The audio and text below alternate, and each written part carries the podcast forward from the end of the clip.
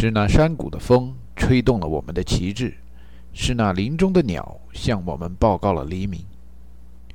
我们有火焰般的热情，战胜了一切疲劳和寒冷，背起了我们的行装，攀上了层层的山岗。我们怀着无限的希望，为祖国寻找着丰富的宝藏。这是一首地质队员之歌。作为地质队员，出野外的时候，公费旅游是免不了的。这也是地质队员们锻炼身心健康、陶冶情操的时候。由于 o s w o r t h 空军基地临时有点什么秘密的举动。废物回收公司的地质队员们被要求在基地外稍息稍息，稍息的时间是一天半，再加上来来回回拖拖拉拉、懒懒散散和周末两天的时间，大家开始计划该如何在附近逛一逛。拽死了来找陈达。Hey David, dude, you know how you can impress people fresh out of graduate school？翻译成中文就是：哎，陈达，我说哥们儿，你知道吗？为什么研究生毕业你还镇不住别人呢？我给你来点实际的吧。那是因为你野外经验还不够，怎么样？我带你去积累一点野外经验。陈达说：“嗯，去哪儿啊？咱们一起去那个 Woman and Reptile Show，然后再到印第安人在枯树庄开的赌场去搞几天。You gotta get yourself sparkled, dude, and then you can impress people. What is getting sparkled? Sparkle 翻译成中文就是闪闪发亮的意思。Drysler 解释说。”一个嫖客坐在凳子上，让脱衣舞女在两个乳房之间涂上闪闪发光的物质，然后用两个乳房在嫖客的脸上揉，一直揉到嫖客的脸上闪闪发光。这个过程就叫 getting sparkled。看来，不管在东方还是西方文化里边，只要把美女和蛇 （woman and reptile） 两个词放在一起，给人们激起的想象是一样的。作为一个生在新中国、长在红旗下、受了那么多年党的教育的中国孩子，陈大觉得应该学习郭建光、杨子荣、燕青、武松、赵云、关云长的英雄形象，不近女色。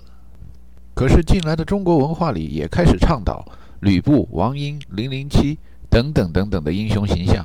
历史资料也报道，还有好多革命先驱，像毛主席、刘主席、孙中山先生，他们都很喜欢女色。好像这野外经验真是很先进、值得学习的西方文化，再加上年轻人荷尔蒙总是分泌过度，于是陈达多问了一句：“这 Woman and Reptile Show 是免费的吗？”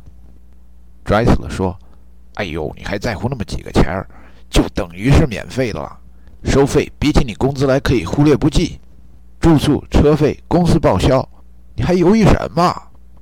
陈达说：“我原则性很强，不是免费的脱衣舞一律不看。”要不这样吧，你替我去，在你脸上涂两次发光粉，算是帮哥们儿一个忙，怎么样？女人、风景、鱼和熊掌，两者不可得兼。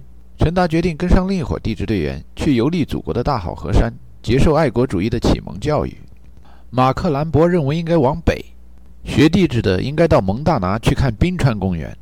Bud Westwood 认为应该往西，穿过大黑山，直奔大黄石。兰博说。冰川公园里有一条 Go to the Sun Road，风景独特。陈达是真没想到，美国人民这么热爱毛主席，国家公园里取的名字都叫向阳路。不知道还有没有红哨兵，真想去看看。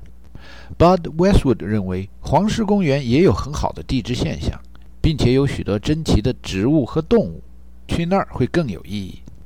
问到陈达究竟想北上蒙大拿还是西进怀俄明，答曰。Joe Montana 跟 Montana 有什么关系没有？没有。你们听说过盗师犯蒙大拿的小偷吗？没听说过。我知道的蒙大拿就那么多，那就没必要去蒙大拿了，去黄石公园吧。于是三个人上车，在城外东转转，然后西走走。车窗外的风景，便是电影《与狼共舞》里边的一幕又一幕。从南达科塔州沿着西向着北，景致是黄土地和绿草地的结合。如同柯达彩色胶卷儿，无限风光，美的笑颜，完美色彩活现眼前。第一站停下来的叫 Badland National Park。Badland，地质术语翻译为侵蚀地貌。在侵蚀地貌国家公园里，时不时的能看见鹰击长空，但不是很容易见到鱼翔浅底。茫茫的一大片荒原上。大自然雕刻出来的突兀嶙峋的地貌，仍然不禁使人想问：苍茫大地，谁主沉浮？有几块提醒人们注意响尾蛇的牌子，使人想起人还是在大自然里顽强地扮演着微不足道的角色。近看，褐色、紫色、黄色的泥石土壤里，一道道被千万年的风雨侵蚀过的沟槽中，长着烂漫的野草。放眼望去，野草连成一片，便形成了草原。难道这就是传说中美丽的草原吗？这是今天北美大地上一片少有的野生牦牛还能出没的地方。敕勒川，阴山下，天似穹庐，笼盖四野。天苍苍，野茫茫，风吹草低见牛羊。一望无际的草原，一阵狂风吹来，如同一个蒙古牧民，以内力充沛的嗓音轻轻喉咙。哦！哦哦哦哦哦哦哦哦哦哦哦哦哦哦哦哦哦哦哦风声中夹杂着从草原来到天安门广场和草原英雄小姐妹，还有蓝蓝的天上白云飘，白云下面马儿跑。挥动鞭儿向四方，百鸟齐飞翔。若是有人来问我这是什么地方，我就骄傲地告诉他，这是我的家乡。传说印第安人是在上一个冰川期的时候，通过柏林海峡上的冰桥来到美洲大陆的蒙古人。蒙古一样的游牧民族呢，有这么一个习惯：不管走到哪儿，只要植物长得好，他们就说这是我的家乡。从欧亚大陆的这一边通过柏林海峡来到美洲的印第安人，要么还没学会驯马，要么没法把马带过冰桥。他们刚到美国的时候是不骑马的。从欧亚大陆的另一边，一四九二年以后，坐船来的欧洲人把马带到了美洲。由于美洲自然条件优越，家畜和野马都迅速繁殖，好莱坞的导演和编剧们才能把印第安人拍摄成在马背上长大的民族。如今，世界上许多人以为北美的印第安人曾经是牧民加猎人，而忘了他们更多是猎人而非牧民。南北达科塔州是当今的美国印第安人比较集中的地方。达科塔有时也被发音成 Lakota，是很大的一片区域，从如今美国的西部一直到中西部，其面积之大，大约跟战国七雄加在一块儿差不多。如今的印第安人在这片地区也变成了少数。但是来来往往还是见到了不少。陈达的两个同事看着他这个中国人，再看着身边的印第安人，禁不住对他说：“真像，真像！你们的皮肤、脸型、鼻子的形状，真像，真像。”陈达觉得，在老外的眼里，中国人和蒙古人看着很像，是很自然的。想起高中历史老师传授的学问，说。你们西方的人类学家不是把我们中国人归入蒙古利亚亚种吗？你们跟印第安人住得近，交道打得多，来往多，可我们跟他们是亲戚。兰博看着远处一群幸存的为数不多的野生牦牛，感叹起了印第安人灭亡的真正原因。历史课本上说，这的牦牛以前漫山遍野，死了以后骨头也能铺天盖地。但印第安人的生活方式和文化全靠牦牛，灭绝了野牦牛群，印第安人的文化也就灭绝了。过了一会儿，看了一会儿，兰博触景生情，又为印第安人给感叹上了。唉，历史课本上说，印第安人其实有着英式装备，骑术也比美国军民高得多，怎么会被消灭得如此干干净净？陈达听了皮之不存，毛将焉附的高论，觉得有道理。旁边的 Bud Westwood 来了一个神秘的半冷笑，然后给出了他的解释：“哼，你真相信我们历史课本上说的？U.S. is the good guy, everybody else sucks。把死掉的敌人夸得强悍一点，无关痛痒，而且体现出了我们的英勇。I can guarantee you the settlers didn't just come here to kill the buffaloes; they came here to kill something else too。”这句话翻译成当代的中文就是。我敢向毛主席保证，殖民者们来这不光是为了杀牦牛的，顺带着他们也杀点别的东西。But Westwood 认为，印第安人灭亡的真正原因是因为他们不够凶狠。Let's face it, All the races and nations survive today. They're all mean. They pretty much beat up everybody. 这话翻译成中文就是：“来点实际的吧，世界上能够存活下来的民族哪个是好惹的？”陈达觉得这话很经典，而且很亲切。哎，刚认了印第安人做亲戚，怎么转眼这又找到一贵阳老乡啊？在贵阳，那种调皮的被人称作“架饭”的小朋友里边，流传着这么一种说法。马是风吹火，打是铁丝火。陈达问 Bud Westwood：“ 为什么朋友们都叫你 Bud？你的大名叫 Richard Westwood。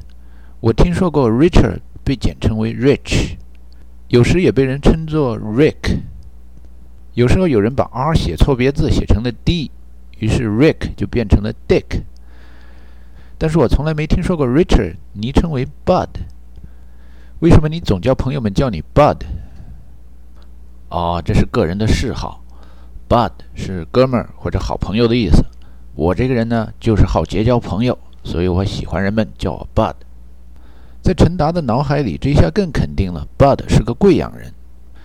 他记得自己初二的时候，一天回家的路上，有一个小男孩从背后拍拍他肩膀，说：“哎，狗子，你好，你好，我姓彭，单名一个字叫朋，朋友的朋，字鹏鹏。”专好交朋友，结识天下豪杰。这位姓彭、名彭、字鹏鹏的同学，用贵阳话说叫“彭鹏鹏”，用普通话说就叫“彭鹏鹏”。如今在美国现身，就叫 Bud Westwood，中文翻译为“西方绿林里的鹏鹏”。如果说修改一下更符合中文的语言习惯的话，应该把 Westwood 翻译成西门。西门豹、西门庆、西门大官人、西门子、阿西门的街，古今中外无所不包。这西门鹏鹏叫起来顺口。从青石地貌国家公园出来，三个人接着往西开，过了平常扎营的 Rapid City，向着 Mount Rushmore 进发。Mount Rushmore，中文翻译为总统山，因为山中刻了四个美国总统的头像而得名。谁都没做声儿，沉默了一会儿。兰博习惯性的打开收音机，大概怕开车睡着了。收音机里传出介绍播音员的声音：“Rush Limbaugh。”随后，一个男子以洪亮而圆润的嗓音说 ：“Hello, ladies and gentlemen. This is Rush Limbaugh from EIB Network. Today we still have 961 days left in the raw deal. Holding my hand in my nicotine-stained fingers is a copy of today's New York Times.” 这句话翻译成中文就是：“女士们、先生们，这是 Rush Limbaugh 从 EIB 电台向你们播音。我们进入这个倒霉的买卖，现在还有九百六十一天。 在我这被尼古丁熏黄了的手指里边，我拿着今天的《纽约时报》。他说的 EIB 是把自己的公司自夸为 Excellence in Broadcasting。